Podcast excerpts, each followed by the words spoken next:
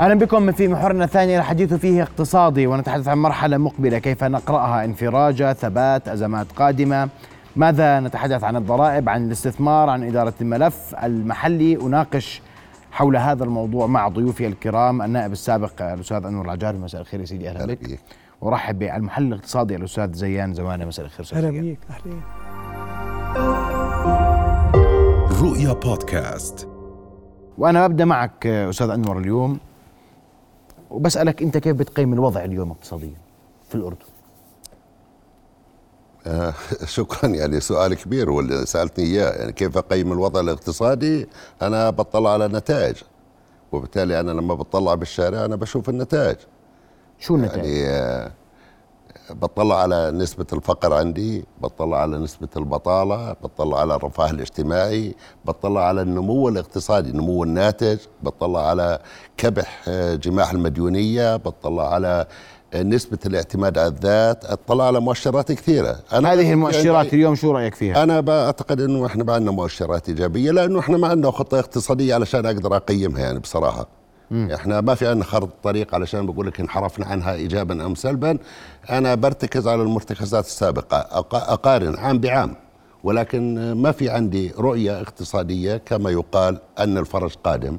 أتمنى أن يكون هنالك فرج لكن جميع المؤشرات تشير بالنسبة لي إنه إحنا ما بنتجه بالاتجاه الصحيح لغاية هذه اللحظة. لغاية هذه نعم. تتفق أستاذ زيان شكرا على الاستضافة وتحية لجميع الأخوة المشاهدين. آه، قد أختلف بعض الشيء مع آه، سعادة الأخ أنور. نحن الآن ب 23 نحن الآن ب 23 طالعين من سنوات صعبة من ال 2020 وحتى الآن. خلال هذه السنوات نحن بدأنا مرحلة تعافي وبدأنا نرى مؤشرات اقتصادية لهذا التعافي. من هذه المؤشرات أستطيع أن أقول أن قطاع السياحة رافعة اقتصادية بدأنا نرى تحسن آه، جيد جدا عليه. قطاع السياحة بدأنا نرى ذلك من خلال دخل السياحي من خلال أعداد السائحين القادمين للأردن. وما يهمني أكثر من ذلك هو الجهد التي تقوم به وزارة السياحة. وهذا مهم جدا عندي لأنه خلال الفترات الماضية ما قبل ذلك كنا نرى أن الجهد الذي تقوم به وزارة السياحة كان في منتهى التواضع.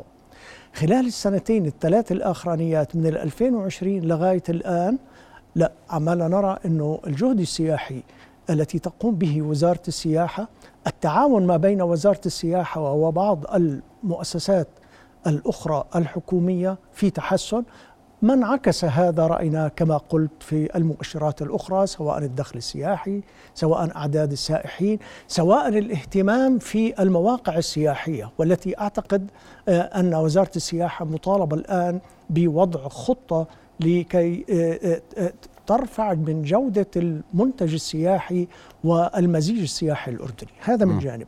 كذلك في مؤشر آخر وهو مؤشر الصناعة. مؤشر الصناعة نحن دخلنا بمرحلة ال 2020 دخلنا بمرحلة الكورونا ووجدنا أن آه، قطاع الصناعة المحلي خاصة الصناعات الغذائية آه، آه، كان لها وجود وحضور جدا ممتاز. هذا الحضور أيضا انعكس فيما بعد عملية الإغلاقات وانعكس إيجابا فيما بعد الانفتاح الاقتصادي الأردني والعالمي وابتدينا نشوف في ارتفاع في حجم الصادرات نسبة وقيمة صحيح أن آه، تشكل آه، الفوسفات والبوتاس جزء كبير من هذا التحسن لكن التحسن شامل في مستوى الصادرات. كذلك أستاذ زيان بدي أقاطعك لو سمحتوا إحنا بنتابع بث مباشر ل 1220 طائرة درون آه، تضيء سماء العاصمة عمان آه، في هذه آه، اللحظات. آه، فسنتابع هذه المشاهد المباشرة. أعتذر منك أستاذ زيان سأعود لك الحديث حول هذا الموضوع. أنه أنه هذا استعراض جوي لطائرات درون تقدمه القوات المسلحة الأردنية بمناسبة عيد الاستقلال السابع وسبعين في سماء العاصمة عمان تحديدا في منطقة دوار المدينة الرياضية بالقرب من صرح الشهيد. نتابع هذه المشاهد المباشرة.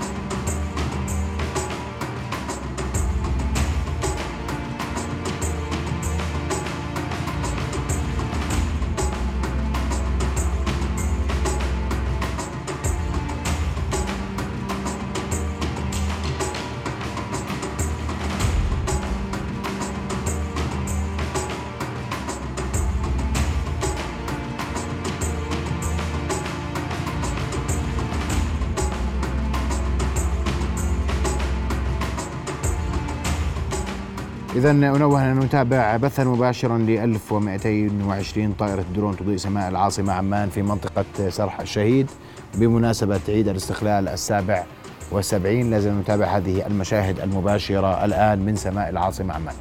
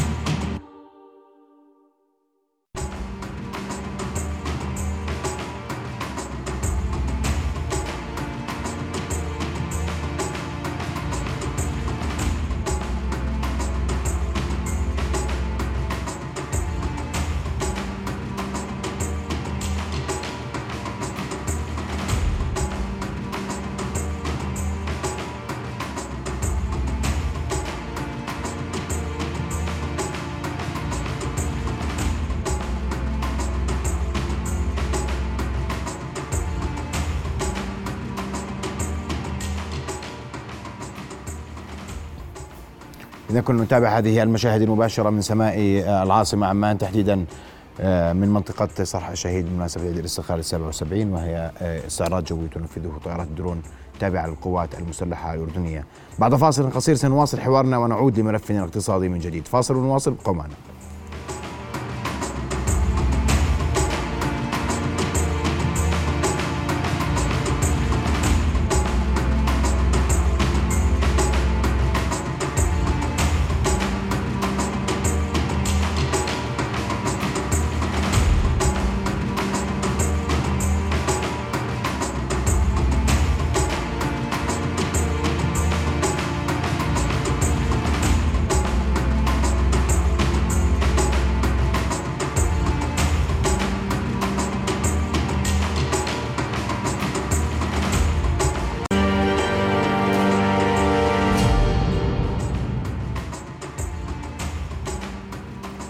نواصل حوارنا وضيوفنا الكرام. أستاذ زيان أو توقفنا عند موضوع الصناعة. تفضل سيدي.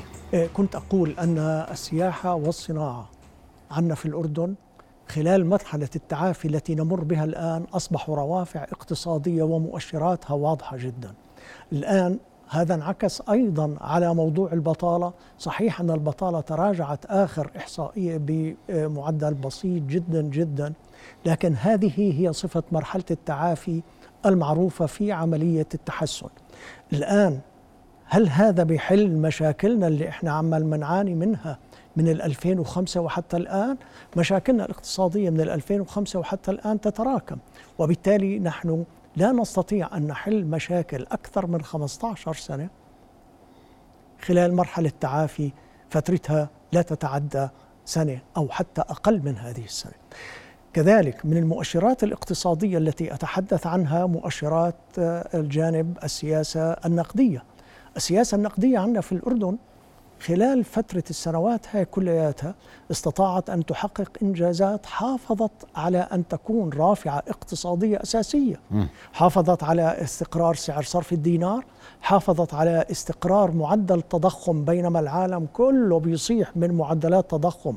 مرتفعة جدا تضخم عنا لم يتجاوز 4% السياسة آه، النقدية بقيادة البنك المركزي حققت آه، وجود آه، قطاع مصرفي قوي أظهر هذه النتائج عندنا في جملة ما يقدمه سواء على مستوى الاقتصاد ما على مستوى التسهيلات التي يقدمها للقطاعات كويس. الاقتصادية كلها أو حتى على مستوى الاستحواذات التي قام بها الجهاز المصرفي خلال السنوات جميل. الأخيرة. أنا بدي أرجع لك هون آه، أستاذ أنور.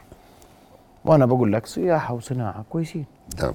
نهضنا نعم. في السياحة والصناعة. نعم. أكيد عندنا أمور أخرى تحتاج المزيد ومنها نعم. الزراعة مثلا. نعم. رأيك؟ آه يعني أنا بشكره فعلا هو كلامه صحيح مية بالمية. نسبة النمو في قطاع السياحة عندنا نسبة آه الحمد لله ممتازة. لكن الاقتصاد الأردني ليس السياحة فقط هو ذراع من أذرعتنا الرئيسية لكن إحنا نطلع على شكل الاقتصاد الآخر اللي موجود؟ أنا بجوز إني أنا بخالف بعض الرأي فيما يخص الصناعة لأني أنا ما شفت أسواق جديدة بالنسبة لي حتى بتكون في عندي آه، تنافسية للمنتج الأردني. نفس الظروف نفس المعطيات نفس المشكلات التي يعاني منها آه، قطاع الصناعة كما هي عليه. مشكلة الطاقة مشكلة التضخم في أسعارها بعدها. وبالتالي إحنا كيف بدنا نفتح أسواق جديدة؟ هذا الحكي أنا بحكي إنه النسبة بجوز تكون فيها تراجع وليس نمو بالشكل اللي مطلوب. الاقتصاد الأردني هو زيان فيها نمو. أه؟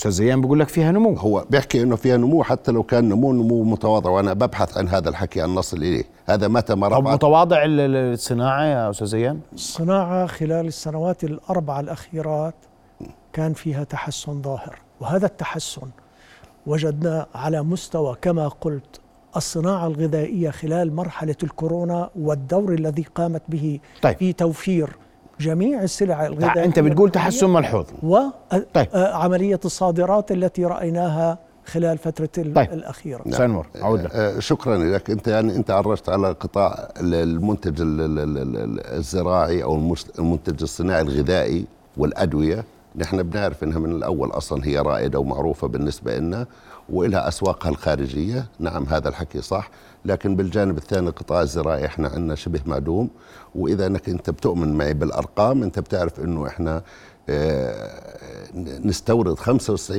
من حاجتنا من القمح. يعني الأردن لا يمتلك يعني كمنتج ينتج حوالي 5% ما يعادل استهلاكنا لمدة خمسة أيام فقط لا غير. وبالتالي ما, ما إيش التطور اللي صار على الموضوع الجانب اللي أنت بتحكي فيه الجانب ما دام أنت دخلتنا على هذا الجانب انت بتعرف الحرب اللي صارت بأوكرانيا وكيف أثرت على سعر الحبوب. انت بتعرف إنه الأردن مستورد وارتفع سعر الحبوب من 275 دولار إلى 550 دولار. الآن رغيف الخبز كونه مدعوم هو ينعكس على موازنة الدولة الأردنية. وبالتالي السؤال اللي بيطرح نفسه ماذا فعلنا لذلك؟ عملنا شيء ولا شيء صار عندنا منتجنا كما هو عليه. هو اللي بنحكي عنه ليست صناعة الألبان هي الصناعة الزراعية آه، الصناعة الغذائية فقط ولا المنتج الدواء هو ال ال ال ال الشيء اللي إحنا بنحكي لك انه هذا المنتج الغذائي إحنا ناخذ على جزئيات ساهمت وساعدت لأنه في كورونا كانت في عندنا إغلاقات وبالتالي كان المنتج الأردني هو البوابة المثلى إلي ما ما بلاقي إلا هي المنتج الأردني. بدي آكل لبن وبدي آكل خبز أردني وبدي آكل آه، منتج أردني دجاج أردني مهما كانت أسعاره. السؤال اللي بيطرح نفسه هون على بناء على الحديث إن البنك المركزي قام بدوره. نعم قام بدوره البنك المركزي واستجاب للفدرال الأمريكي ورفع سعر الفوائد على أو أسعار أدواته حتى وصلت إلى ما وصلت عليه الآن السؤال الآن مش 75% لازم نحافظ عليها لازم الواحد من راتبه جزء محجوز للبنك وجزء أنا بتبحبح فيه. أنت بتعرف الآن وصلت سعر الفائدة إلى نحو الشخصية حوالي 13% مين الموظف اللي بيقدر يعني بتحملها طيب. لا لا لا بس لو سمحت أنا بدي أنا أوضح. إذا كان بدي أرجع المركز أيوة بدي أرجع القطاع الاقتصادي إلى الاقتصاد. بالقطاعات لأنه بنحكي كمان اليوم عن استثمار وبدنا نلحق نحكي فيه. نعم. تفضل. الاقتصاد الأردني خلينا بنحكي الاقتصاد الأردني جزء من الاقتصاد العالمي. لكن ما يميزه عن غيره إنه مستورد. إن كان في تضخم بالخارج بده يستورده. لأنه مستورد ولا لا؟ إذا كان في عندنا انكماش بده يتأثر الاقتصاد كونه مستورد يعتمد على الغير هذا واقع. فإذا التقارير الدولية بتقول لك اقتصاديات الدول المتقدمة راح تتراجع الدول العالمية التي تقود اقتصاديات العالم راح تتراجع إلى 2.1 والاقتصاد الأردني متوقع أن يصل متوقع أن يصل إلى 2.6 ونسبة عدد السكان عندنا 2.8 وبالتالي تقرير البنك الدولي أشار في مرحلته الجولة السادسة التقييمية أشار إلى أن نسبة النمو في الاقتصاد الأردني لن تمكنه من معالجة التبعات اللي إحنا بنتعايش فيها. وهذا الشيء إحنا لامسينه نسبة البطالة أنت بتحكي لي نسبة البطالة انخفضت نسبة البطالة. لما بنحكي عن شيء بسيط جدا يعني واحد بالمية أو نص بالمية هاي لا تغير بالمقاييس شيء لأن إحنا بنحكي عن حوالي ثلاث بالمية. ونسبة الفقر لما بتصل لأربعة وثلاثين بالمية وجيوب الفقر إلى أربعين بالمية وبنحكي لك في عنا تحسن إحنا اقتصادنا صغير ومجتمعنا ضيق وبالتالي نسبة حساسية المواطن أو جيب المواطن للاقتصاد سريعة وعالية. فبالتالي كل الإرهاصات اللي إحنا بنشوفها والانفعالات والتغير في سلوكيات المجتمع هي بسبب الإرهاصات الاقتصادية. طيب أسمع وجهة نظرك وتعقيبك على ما سمعت لأنه في الناس تقول لك إحنا يعني حاسين في ضيق. لا نزال نشعر في الضيق. وين؟ أين البرامج التي يمكن لها أن تنهض في الاقتصاد؟ دعني دعني وين الاستثمار؟ دعني أعود فضل. إلى ما سبق وقلته نحن الأردن يعيش مشاكل من 2005 م. هذه المشاكل المتراكمة لا يمكن حلها بليلة ويوم. وبالتالي علينا أن نعي أن تراكم هذه المشاكل يحتاج إلى سنوات لإيجاد حلول لها. هذا اولا. ثانيا الآن نحن نتحدث مثلا عن أن المواطن يعاني. هذا الحكي صحيح. المواطن يعاني من طول فترة من 2005 وحتى الآن. ومعاناته الأخيرة معاناته زادت. هذا صحيح. لكن علينا أن ننظر أيضا إلى على سبيل المثال تفضلت أخي أنور على موضوع راتب الموظف وسعر الفائدة. كل اقتصاديين العالم كل سياسيين العالم يدركوا أن رفع سعر الفائدة سيؤدي إلى تراجع اقتصادي. لكن ليش البنوك المركزية بترفع سعر الفائدة؟ لأنه عندها بديلين. هل تقبل بعملية تراجع اقتصادي يمكن حله؟ مقابل حل مشاكل كبيرة جدا تتمثل بتضخم مرتفع واختلال أسعار صرف العملة المحلية. هذا عالميا.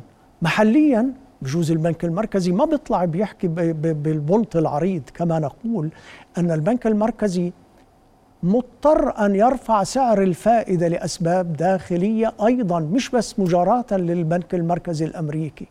البنك المركزي الأردني عندما لا يرفع سعر الفائدة سيؤدي هذا إلى إقبال المواطنين أكثر على الدولار سيؤدي هذا إلى المستثمرين بيسحبوا فلوسهم ويحطوها برا لأنه سعر الدولار برا أكثر من عنا في الأردن.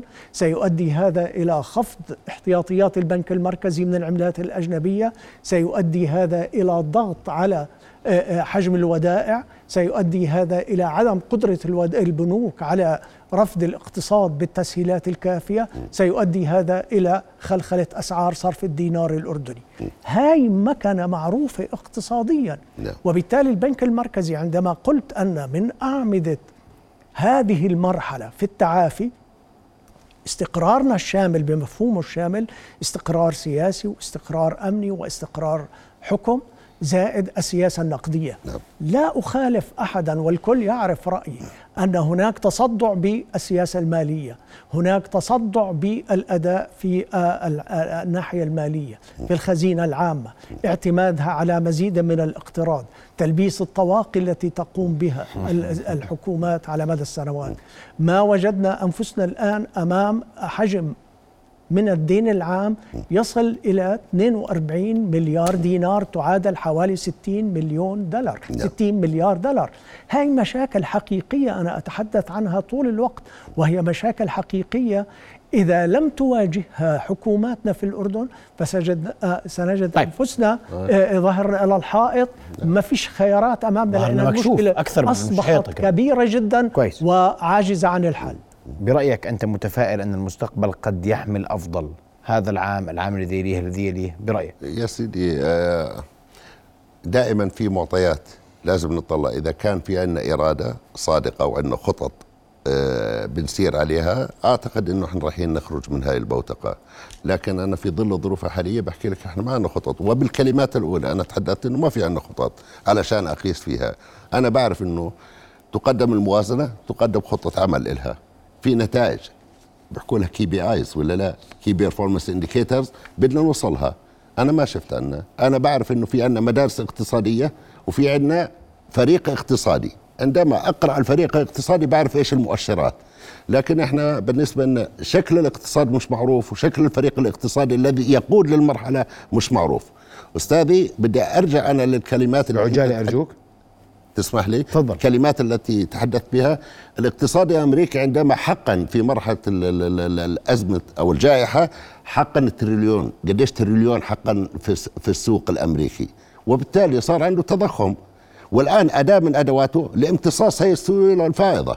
أنا السؤال اللي بسأله ماذا حقن الأردن بالسوق الأردني في جيوب المواطنين علشان يمتصوا وبالتالي أنا التضخم اللي عندي ليس تضخم داخلي تضخم خارجي. طيب. ومستورد.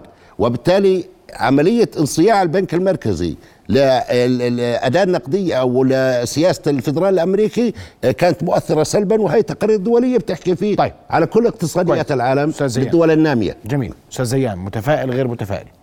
أنا بمرحلة التعافي الحالية نعم متفائل. على المدى الطويل إذا لم تواجه الحكومات مشكلة الاقتراض ولا تعالجها إذا بقيت إنجازات الحكومات على مستوى مسارات الإصلاح الثلاث بالشكل البطيء التي رأيناها آه الذي رأيناه لا هذا الشيء لا يدفع إلى التفاؤل. إذا بقينا بظل آه مفاصل أساسية في القطاع الاقتصادي عنا الطاقة النقل التعليم التكنولوجي. إذا لم تتوجه الإدارة العامة إذا لم تتوجه حكوماتنا إلى معالجة هذه القطاعات وهذه الإصلاحات سنجد أنفسنا مرة طيب. ثانية أمام مشاكل نعجز عن حلها أشكرك زيان وأشكرك أيضا شكرا. شرفتونا بحضوركم إلى أشكر زين لكم. رؤيا بودكاست.